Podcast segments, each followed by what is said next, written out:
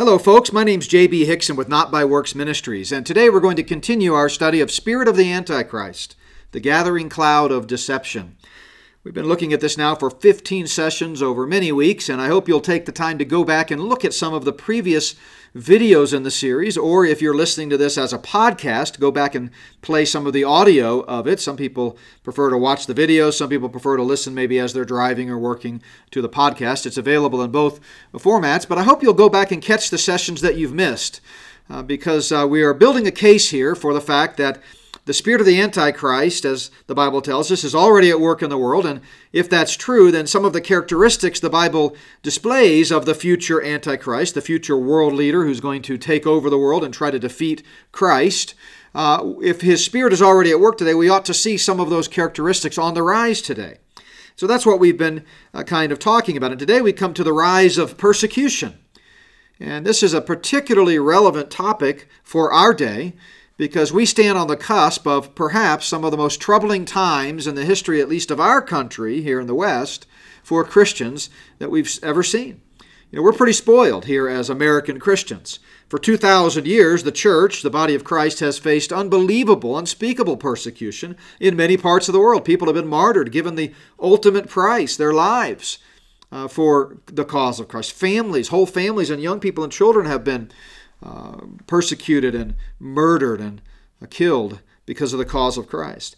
But we've largely uh, not faced that kind of persecution. Certainly, there have been pockets of it, and that's been on the rise, and it's reaching unprecedented heights today, as I'm about to show you. But for the most part, uh, we've been able to worship in peace and freedom and not had to, to worry about all this. But I believe, based on everything we've talked about so far in the first 15 sessions of this series, that all of these characteristics of the Antichrist that the Bible so plainly displays are on the rise today. And that should at least beg the question are we getting closer to the end times? Now, we don't know when the rapture is going to happen, starting the clock ticking on the end times program of God, but we do know that one sixth of the Bible relates to future end times prophecy that has not been revealed yet. In other words, one sixth of the Bible is eschatological in nature. So those who don't like to study the end times are missing out on quite a bit of the truth of God's Word. And the reason God gave us those truths about the end times is He wants us to know it, He wants us to study it and be uh, prepared. So we certainly don't pretend to set dates or suggest that the rapture is going to happen at such and such a time or in such and such a year. But we are told by Jesus Himself to look for the signs. In the same way that we might try to look at the clouds and discern the weather, Jesus says you ought to look at the signs of the times and see what's going on. And, and certainly as we do that, we can, can very easily see how the stage is being set. So, this is a pretty important topic that we come to uh, today on the rise of persecution. Before we dive in, let's go ahead and uh, build the biblical case once again very quickly. I do this in each of these sessions, but the basis for this study is from 1 John chapter 4 verse 3 where the Bible tells us the spirit of the antichrist, capital A, the future world leader that will dominate the world in his attempt to help Satan overcome Christ, uh, which we have heard is coming, is now already in the world. The spirit of the Antichrist is already in the world. Earlier in 1 John's epistle, he has talked about how many antichrists have come already. And, and Satan has been alive and well, working for the last 2,000 years, advancing his deceptive, terroristic agenda. Paul puts it this way when he was talking about the Antichrist. He said, The mystery of lawlessness is already at work. What's he talking about? He's talking about the man of sin, the son of perdition, his name for the Antichrist. But remember, he says his mystery, if you will, is already at work. Already at work. And he's going to be at work uh, the entire time of the church age. Uh, he says he will do so until he, uh, until he who restrains will, uh, and he who restrains him will do so until he's taken out of the way. Pardon me. And so, who is that? That's the work of the Holy Spirit in and through the church. Right now, the, the body of Christ, the church, to the extent that we are walking in the Spirit, walking in, in by faith and not after the flesh, and, and uh, doing things for the cause of Christ, we represent, again, through the Holy Spirit's work in us, a restraining influence on the world. But once we're taken out of the way uh, at the rapture, all hell is literally going to break loose on earth. And that's the period of time the Bible calls the tribulation or the 70th week of Daniel or the time of Jacob's trouble, and many other names are given to it. Paul warns that uh, in the latter times uh, some will depart from the faith. And how will they depart from the faith? They will be giving heed to deceiving spirits and doctrines of demons. So we talked a lot about Satan's conspiracy, the Luciferian conspiracy to take over the world. It involves Satan, his co conspirators of demons and human agents, and together that group is working together to deceive the world and dominate the world and rule the world in a one world government. Uh, and Paul says, in the last days, perilous times will come. So, what we've been doing is looking at some manifestations of the spirit of the Antichrist from God's Word. What does God's Word say the Antichrist regime will look like? Even though it's only a seven year period, it's amazing how much of the Bible, Old and New Testament alike, describes that work of that person, the Antichrist, for that seven year period. We have quite a bit of data on that. So, we, what I did is I kind of studied all that the Bible has to say about the Antichrist and sort of distilled it down to seven primary characteristics. Now, there are many characteristics of the Antichrist and how he will conduct his business during that future seven year period, but these are seven key characteristics that I chose to focus on in this series. Things like the spirit of pretense, deception. How is he going to deceive the world? The spirit of phenomena and paranormal activity, the spirit of pride. Last session, we looked at the spirit of power. We, did, we spent two sessions on that, sessions uh, 14 and uh, 15. And then uh, today we're going to come to the spirit of persecution in this study. And yet to come in this study are uh, the characteristics of perversion and pluralism. So stay tuned for those as we put those together in the coming weeks. But number five on the list is the spirit of persecution. Let's take a look at what the Bible has to say about this because a notable aspect of the Antichrist reign of terror will be his absolutely horrific treatment of God's people, uh, and primarily targeting Israel during that future uh, seven year period. He's going to insist that everyone adopt a false one world religion, which will be a pluralistic religion. We're going to talk about that in a future session. And everyone's going to be uh, required to worship him. He's going to set himself up, the Antichrist is, as God in the temple.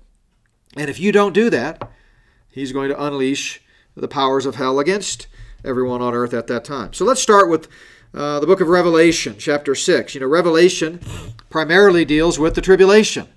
Uh, it's got 22 chapters, but chapters 6 to 18 deal almost exclusively with the tribulation period, that seven year period. You know, a lot of people think of uh, when they think of the end times, they think of the book of Revelation. And certainly it's within that subject, but it really only focuses on a very narrow section of the end times. We have to get our end time study from the Old and New Testaments alike and put it all uh, together. But notice how Revelation begins in chapter 6 here as he introduces this seven year tribulation.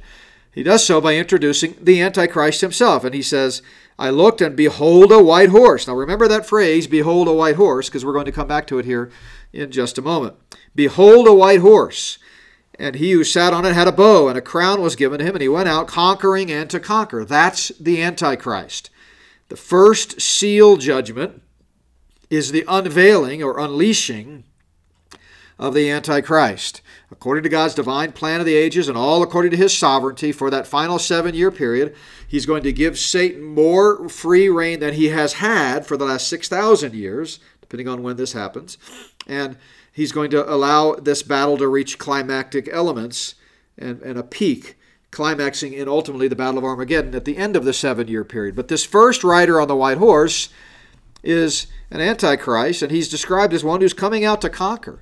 Remember, he's working under the power of Satan, and Satan comes to kill, steal, and destroy. That's what he wants to do. He's a destructive agent. So it, it only follows that the Antichrist will be introduced as one who's coming to conquer, uh, conquering and to conquer. Now, what's very interesting is you, you introduce the Antichrist in Revelation 6, and you go through all of the events of the tribulation as Revelation reveals them. You come to chapter 19, and Christ comes back to take the throne in the long awaited promised kingdom in the rebuilt temple in Jerusalem. And he too, guess what, is introduced as a rider on a white horse. We see that same phrase at the end of Revelation Behold, a white horse. Behold, a white horse. But this time, it's not a fake. This time, it's not an impostor. This time, it's not the Antichrist. This time it's the real deal. Notice he is he who sat on him is called faithful and true. And notice the capitalization there because it's referring to none other than Jesus Christ, the King of Kings and Lord of Lords. So the first rider on the right horse is a fake, an impostor, comes to try to conquer and kill and destroy and persecute. At the end of the tribulation, Christ comes back, faithful and true, and notice in righteousness he judges and makes war. Satan, through the Antichrist, judged and made war for his own selfish, prideful means and purposes. He wanted to take over the world. Christ is the King of righteousness, and he judges with a rod of iron in perfect peace and righteousness. So the book of Revelation is actually quite easy to outline. A lot of people, I think, because of the devil's attempts to obscure and to confuse, he is a God of confusion, whereas our God is a God of truth and peace.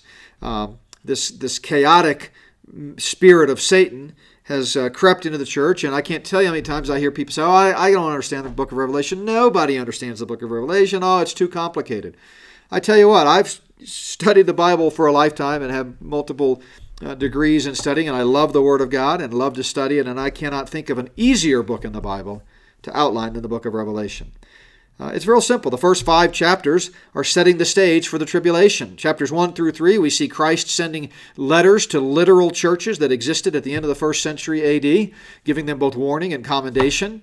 And then chapters 4 and 5 uh, answers the question what, give God, what gives God the right to pour out his wrath in, in the culmination of human history in this final seven year period before the kingdom comes?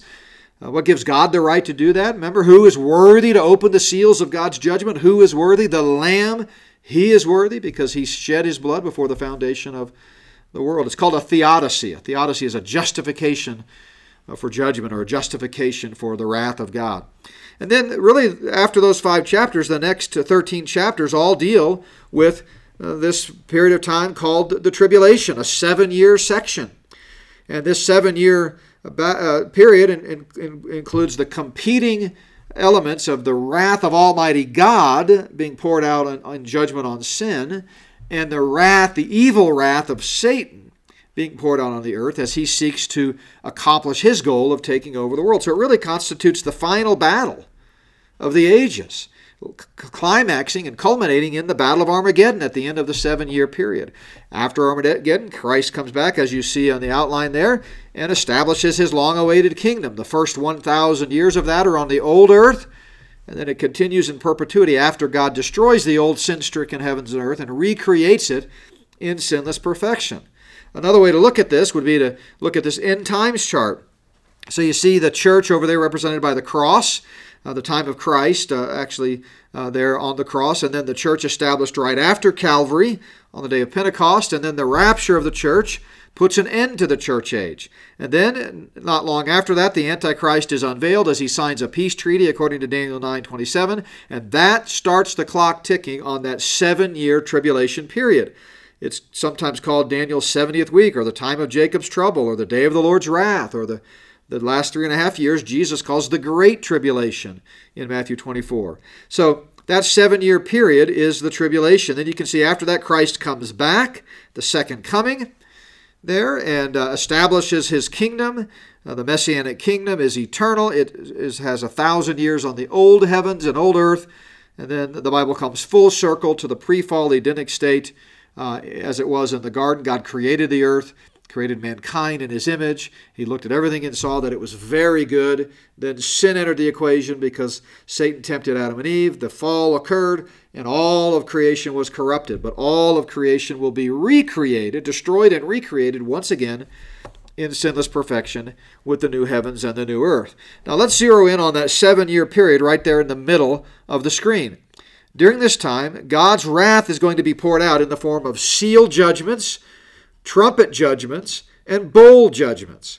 And I've you know sort of overlaid these one on top of the other to sh- kind of show you their progress and to show you that you know the seal judgments begin at the beginning of the tribulation as we just saw the first seal judgment is the unveiling of the antichrist and then you have the rest of the judgments the seventh seal when it is opened it introduces seven more judgments of God, each of which will be announced with trumpets. So the seven trumpets are blown, each one with a different judgment. We're going to look at those in a second. And then when the seventh trumpet sounds, it introduces seven more judgments called bowls, or the Old King James called them vials.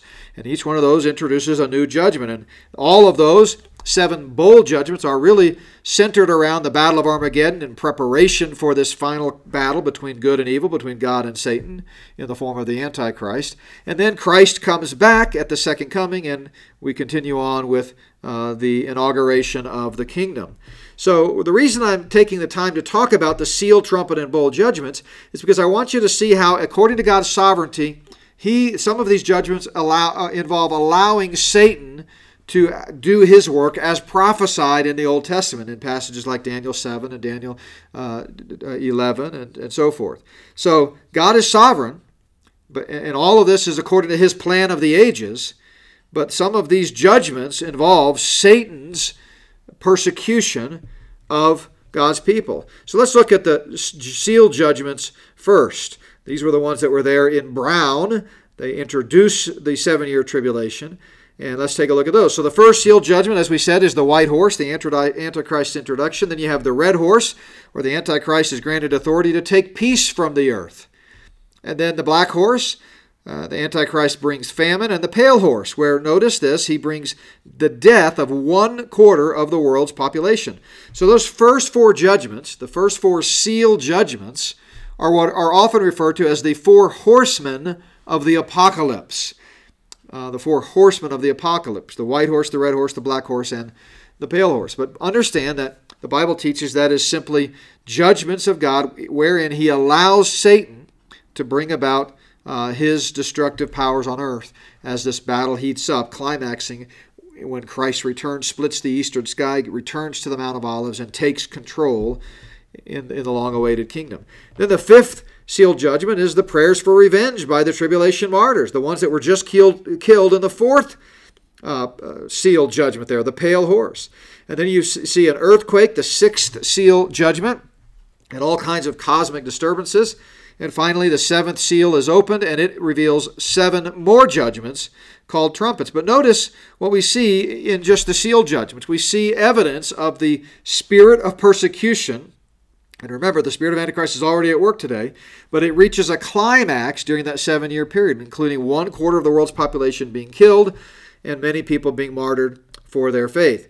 And then let's take a look at the trumpet judgments. Well, the first trumpet sounds and one third of the earth is burned up. The second trumpet sounds and one third of the sea turns to blood. The third trumpet sounds and one third of the fresh water is poisoned.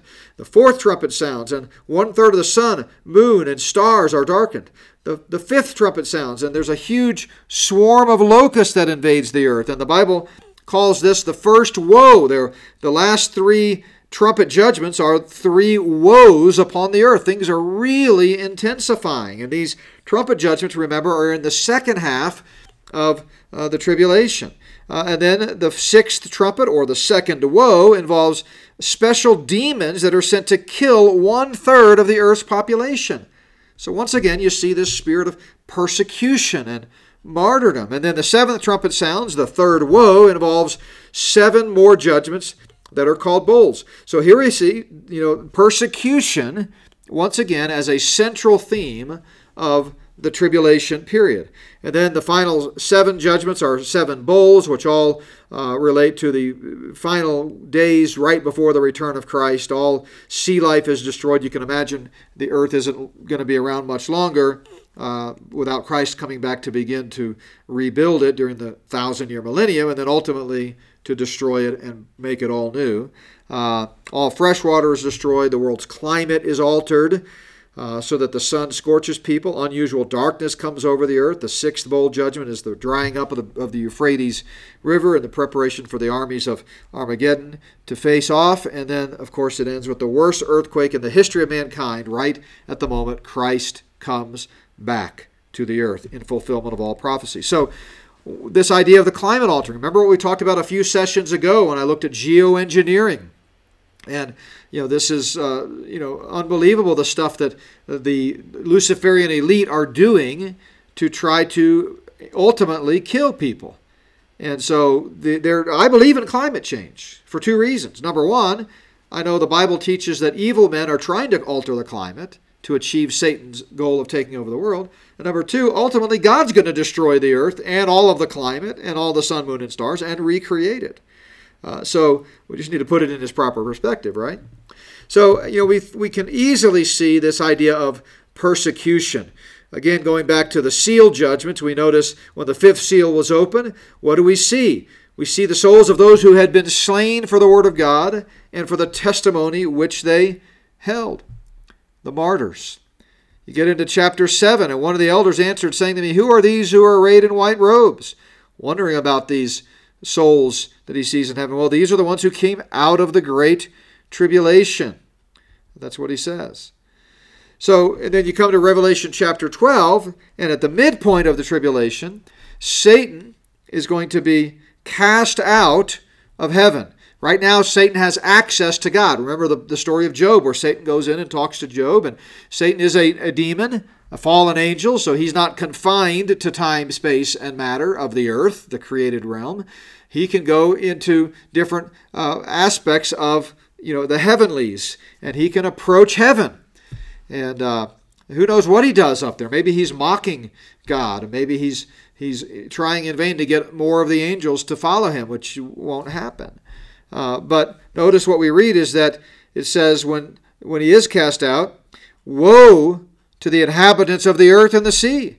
Why? Because the devil has come down to you, having great wrath, because he knows that his time is short. We're in the final three and a half years before Christ comes back. And remember, Antichrist's power and motivation comes from Satan himself, who is a murderer from the beginning. That's what Satan does. And uh, and you go back to chapter 12, verse 12 again in Revelation. Notice that the, the, he has come down having great wrath. That word wrath there is not the, the, the word orge, which is often used of both Satan's wrath and God's wrath, but it's, it's a little bit different word. It's the word thumos. It's used 19 times in the New Testament Greek Bible, and it has the meaning of passionate, fierce anger and rage. In other words, when God says, Enough, you're banished to the earth. You and the Antichrist and the false prophet, you figure it out. You got three and a half years, and then my son is coming back to take the throne. And Satan at that point just goes berserk again because he knows his time is short. The very next verse tells us when the dragon, that Satan saw that he had been cast to the earth, what did he do? Who gets the brunt of his anger? He persecuted the woman who gave birth to the male child. He's talking about uh, Israel. After he's confined to the earth at, at this midpoint of the tribulation, Satan's going to concentrate his vengeance and his anger on the Israelites, all again under the sovereign control of God, because he can no longer antagonize Christ, who's in the second person of the Trinity, who's sitting at the right hand of God in heaven, waiting to come back and to take the throne. Since he can't get to him, he's going to antagonize Israelites. And the Israelites are going to flee from Satan during this time. Just as they fled from Pharaoh in the past, they're going to flee from the Antichrist and Satan in the future tribulation period. Jesus talked about this fleeing when the Israelites would flee to the hills, head for the hills. Uh, pray that all of this doesn't happen during the winter, he says. He's talking about Israel there in the Olivet Discourse. And the reason Satan's going to oppose the Jews is that Christ, his arch enemy, came from the Jews. Remember, Jesus said in, in uh, John 8, salvation is of the Jews, and he is a Jew himself, okay, a descendant of uh, David.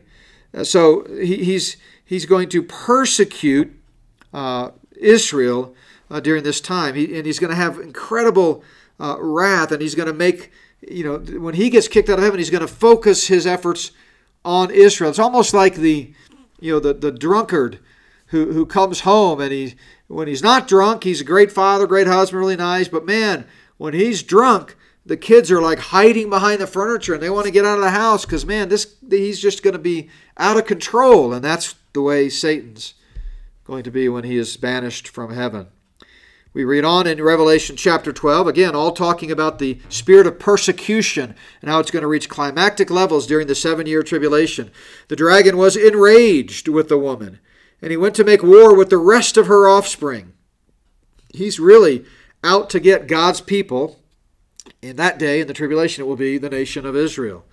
Uh, he went to make war with the rest of her offspring who keep the commandments of God and have the testimony of Jesus Christ. And there will be many believers martyred during that future tribulation period. Remember, everyone who knows the Lord at the rapture is going to be caught up to meet the Lord in the air, rescued from this present evil age and the wrath that's about to be poured out.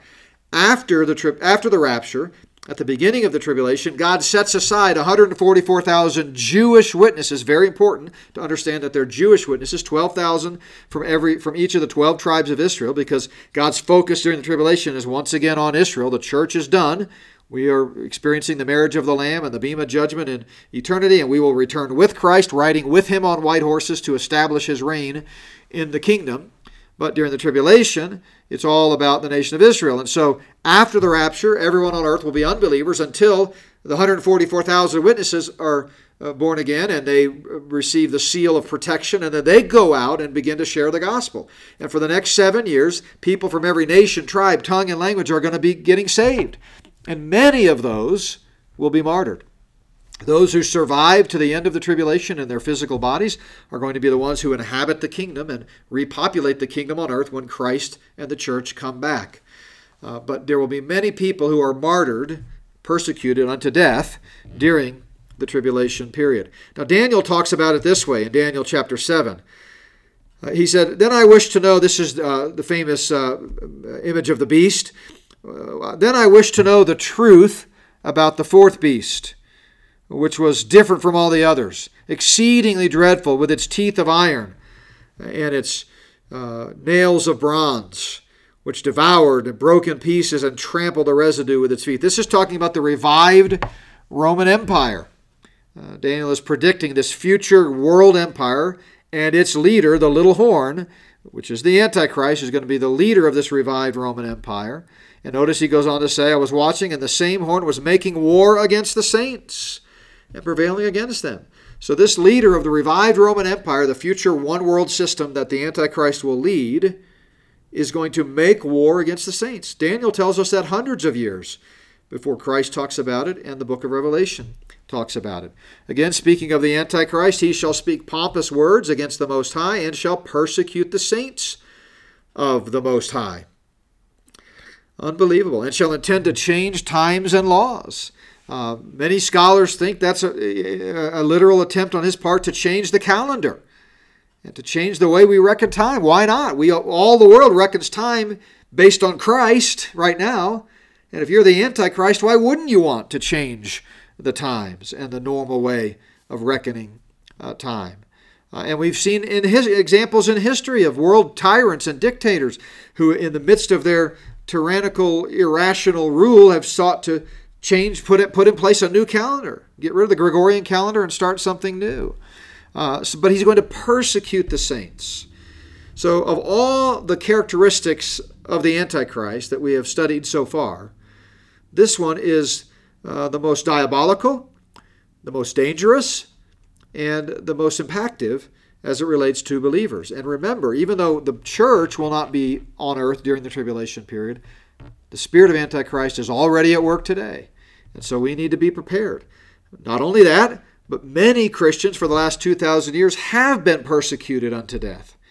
And if you think somehow because you live in the United States of America, you won't have to face that, well, I'm just here to tell you if the Lord tarries is coming, we may very well. I don't know.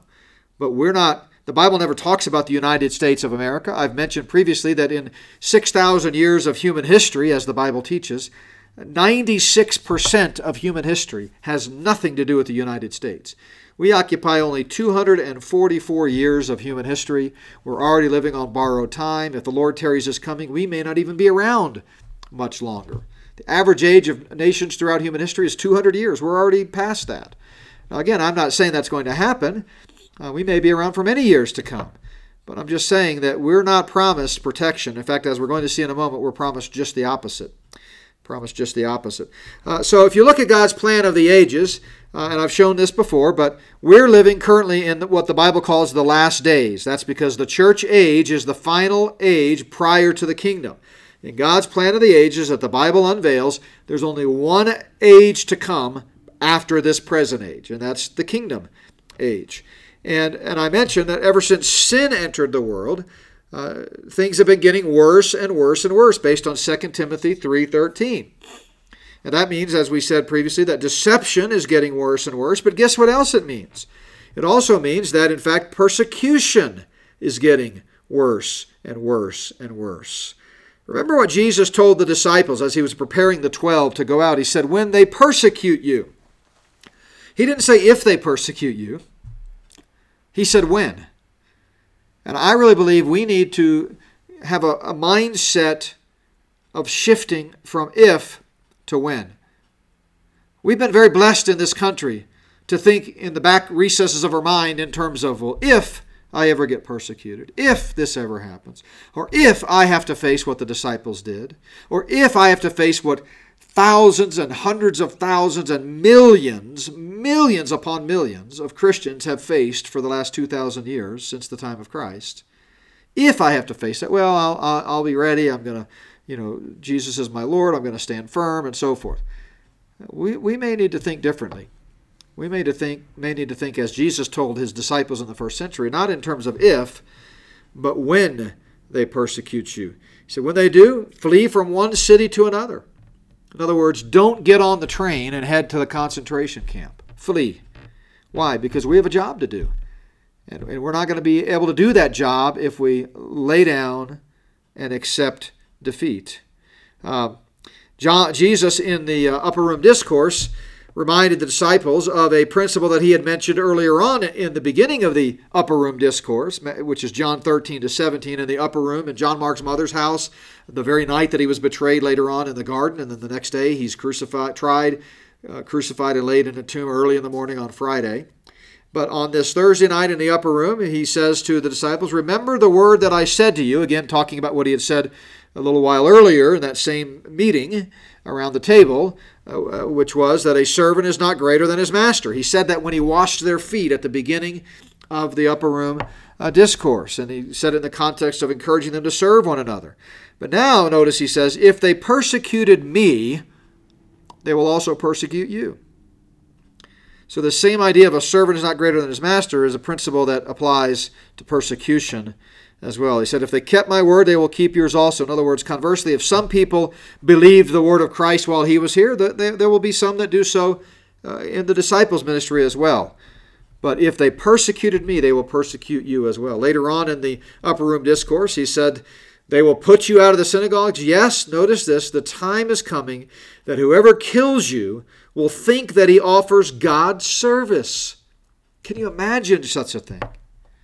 And indeed, as we correlate the Old Testament teaching about the Antichrist with the New Testament teaching about the Antichrist, we know that when he takes the helm under the power of Satan, he's going to think he's doing that he's God, and those the false prophet and others that are working within his administration are going to think when they kill Christians and kill believers during that time, they are doing God service.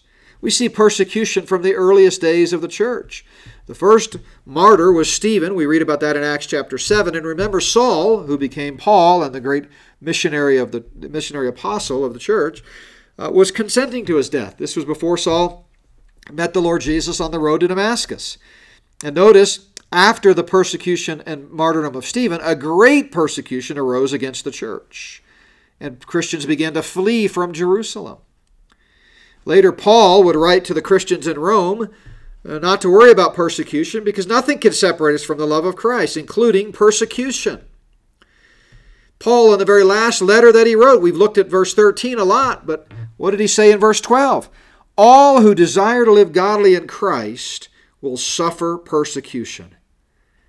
Evil men and impostors will grow worse and worse, deceiving and being deceived. See, we don't like that principle. We don't like the worse and worse principle.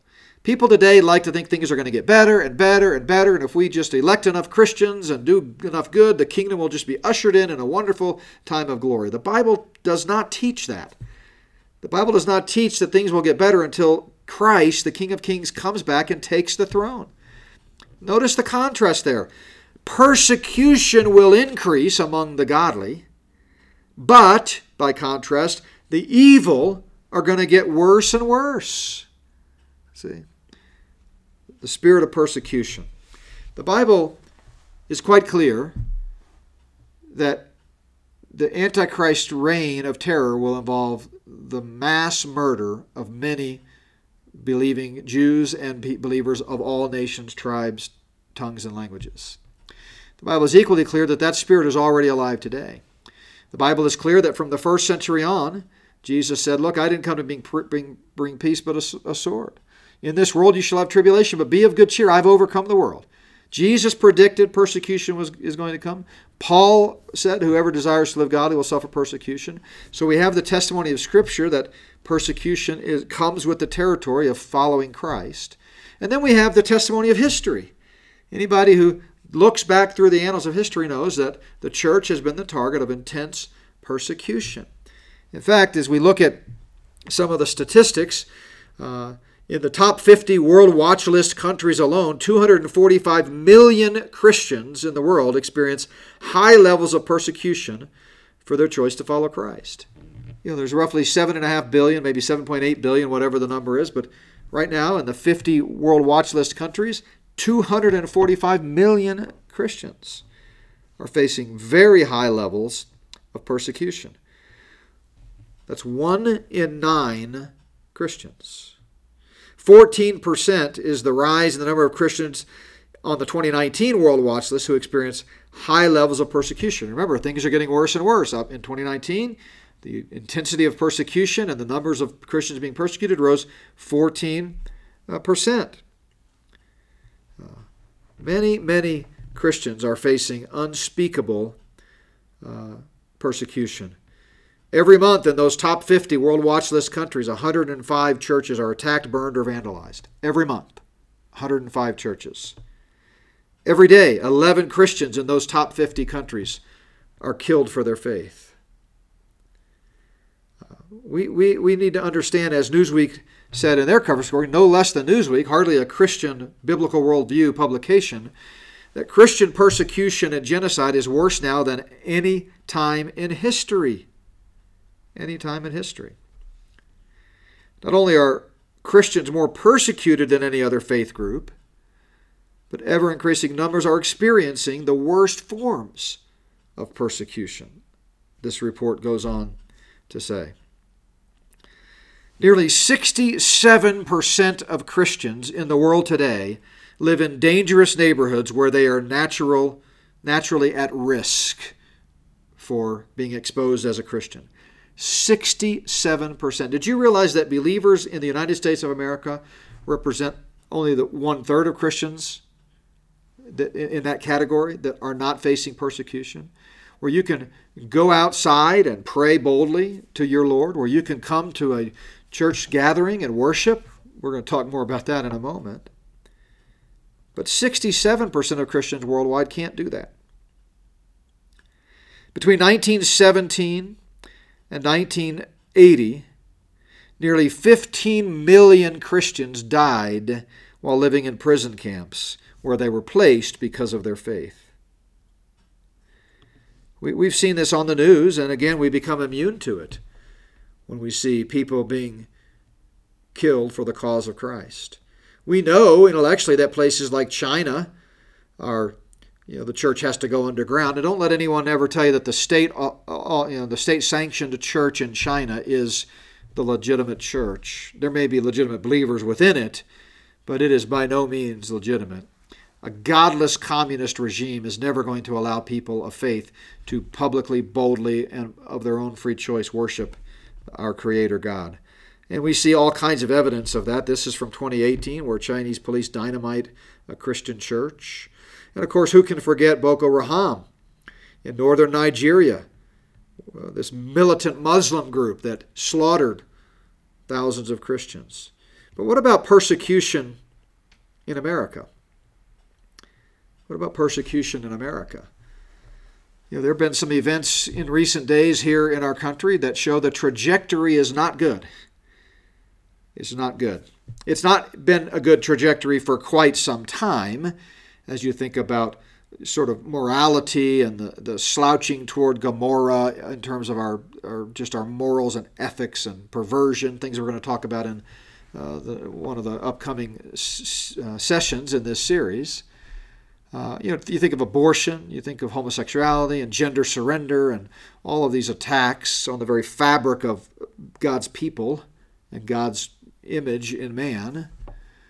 Uh, but in recent days, with uh, and I don't want to get too political here. I've certainly done that in other sessions, but here I just want to keep it general about persecution.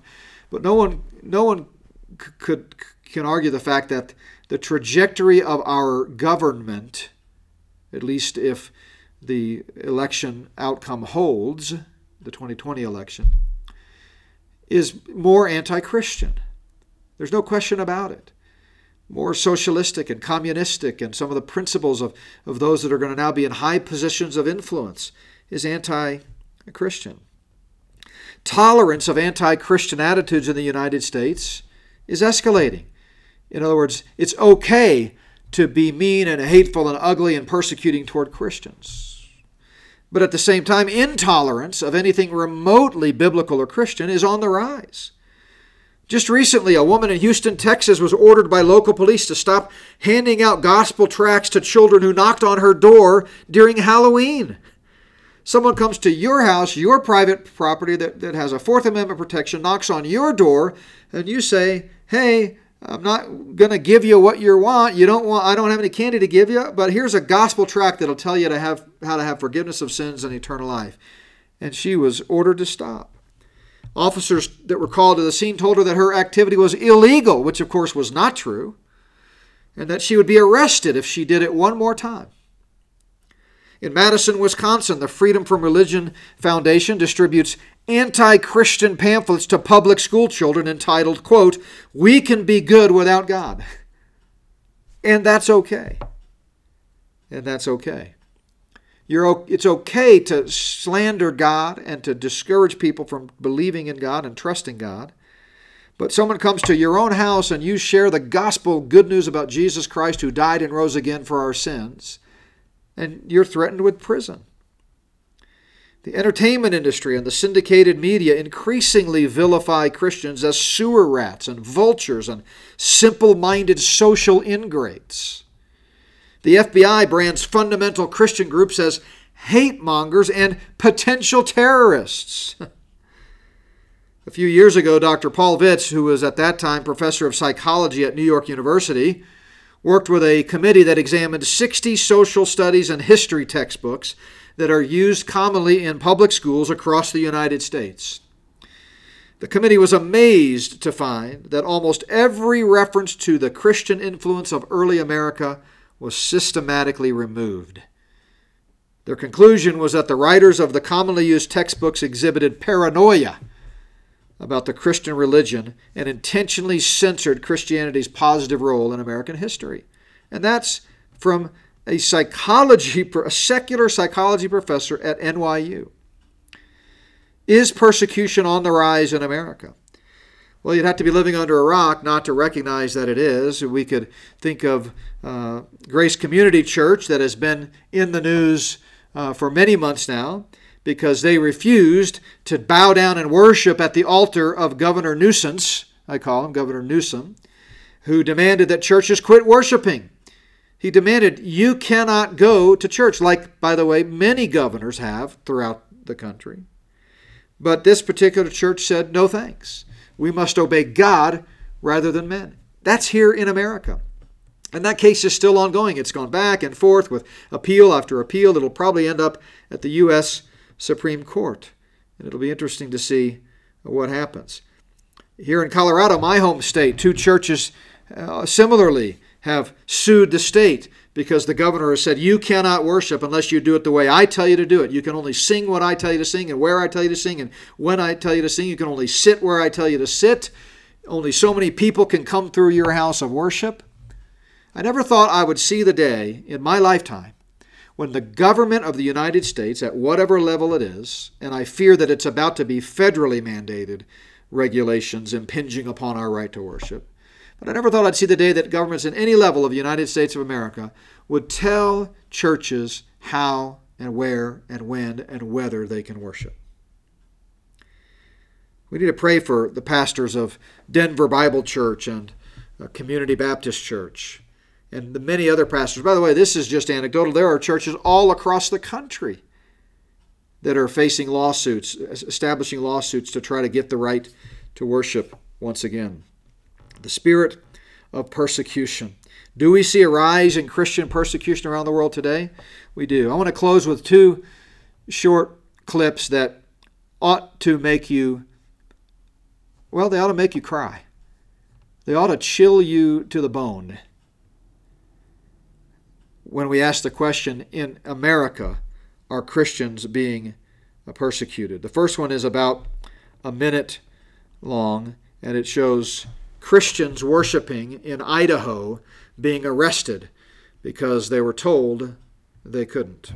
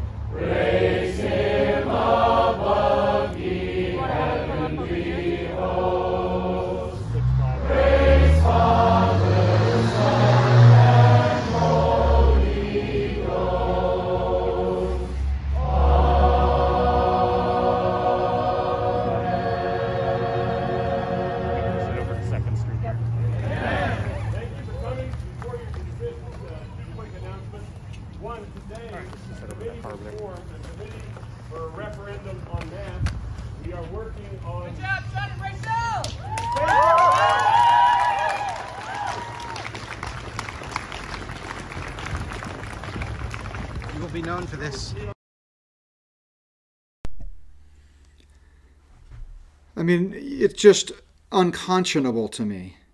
And, and notice, you know, they were outside in the open air.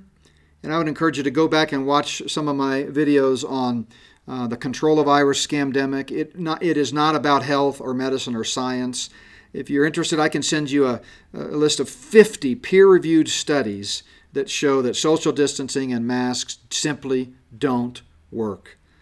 Never have, never will. It's not about your health, it's about control. It's about uh, control. And then I want you to notice this second video, same state. Right he comes from heaven above us, and in the strength appointed.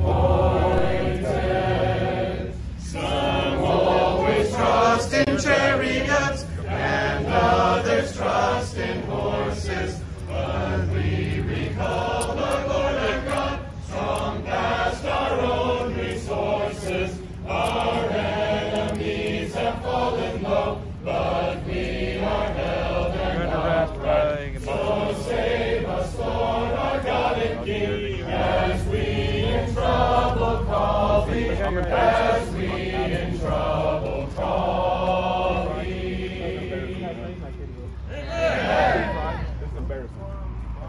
you doing, Gabe? I'm doing great. Yeah, man, I'm doing great. Over this patrol car here. Didn't see this happen this, for BLM, Gabe. Uh, it's unbelievable. Isn't that weird? Hey, just give us a little space, will you, please? Yeah, just give us a little space. got it. got it. You guys should not be doing this and doing this kind of crap for the mayor, this is embarrassing. You guys are stronger than this.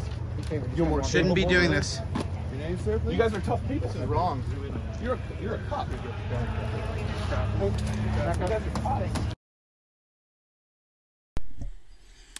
Well, there you have it. That that ought to just really get your attention. And notice this was just this summer, just a few months ago. Uh, you know, viruses don't spread in the summer. They don't spread from healthy people. They don't spread through the air. Uh, science has known this for years. They spread through droplets. Um, you know, you uh, refusing to sing praises to God is not going to stop uh, things from, you know, this this alleged invisible threat uh, f- from from spreading to other people. It's about control. It's about control. So we see the spirit of persecution on the rise, and I really believe that Christians, again, need to be thinking in terms of when, not if, and how we're going to respond. What line will you refuse to cross? Uh, because it's a boiling in the kettle. And, if you, and human history is a good uh, a teacher. You know, those who don't know history are doomed to repeat it, Santayana said. And, you know, as we look back through history, we see that it was incrementalism. Christians were complicit in the Holocaust and didn't really catch on until it was too late. I think we need to really think long and hard through the lens of Scripture about what God's Word says and about who we are accountable to. Uh, because the spirit of persecution is on the rise, and if the Lord tarries his coming, we may face unspeakable persecution in our day. But we know who wins in the end. We know that ultimately Christ is the victor. He's going to come back. And uh, we, we know we need to have the attitude that the three Hebrew children had in Daniel that even if, even if you throw us in prison or throw us in a fiery furnace or refuse to let us sing praises to our God, even if, we will not bow down and worship a false God because God is God. And either we meet Him uh, in, in glory if we have to give up the ultimate sacrifice, our life, or if if, we, if he's pleased to protect us and rescue us from imminent danger, someday we'll see him at the rapture or when we die natural causes. But either way, we must not bow the knee to uh, paganism and government control over the lives of churches. So that, uh, that's uh, the spirit of persecution. We'll pick up next week uh, with uh, the next characteristic in this study on the spirit of the Antichrist. Thanks for watching.